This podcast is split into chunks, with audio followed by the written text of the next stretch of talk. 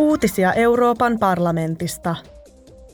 Naisten oikeuksien ja sukupuolten tasa-arvon valiokunnan valtuuskunta on vierailulla New Yorkissa torstaihin asti. MEPit osallistuvat naisten asemaa käsittelevän YK:n toimikunnan istuntoon.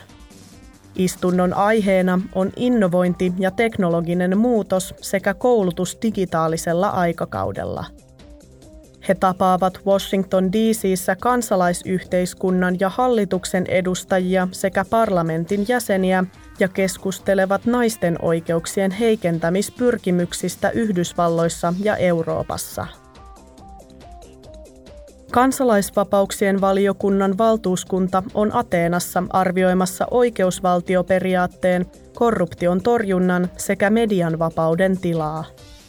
MEPit tapaavat hallituksen jäseniä sekä oikeuslaitoksen ja tiedusteluviraston edustajia.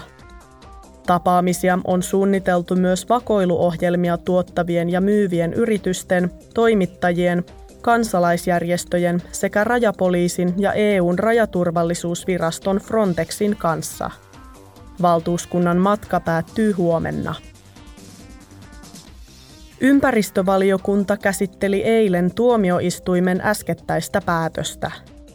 Päätös koskee poikkeuksia kielloista, joilla estetään neonikotinoideja sisältävillä hyönteismyrkyillä käsiteltyjen siementen markkinointi ja käyttö.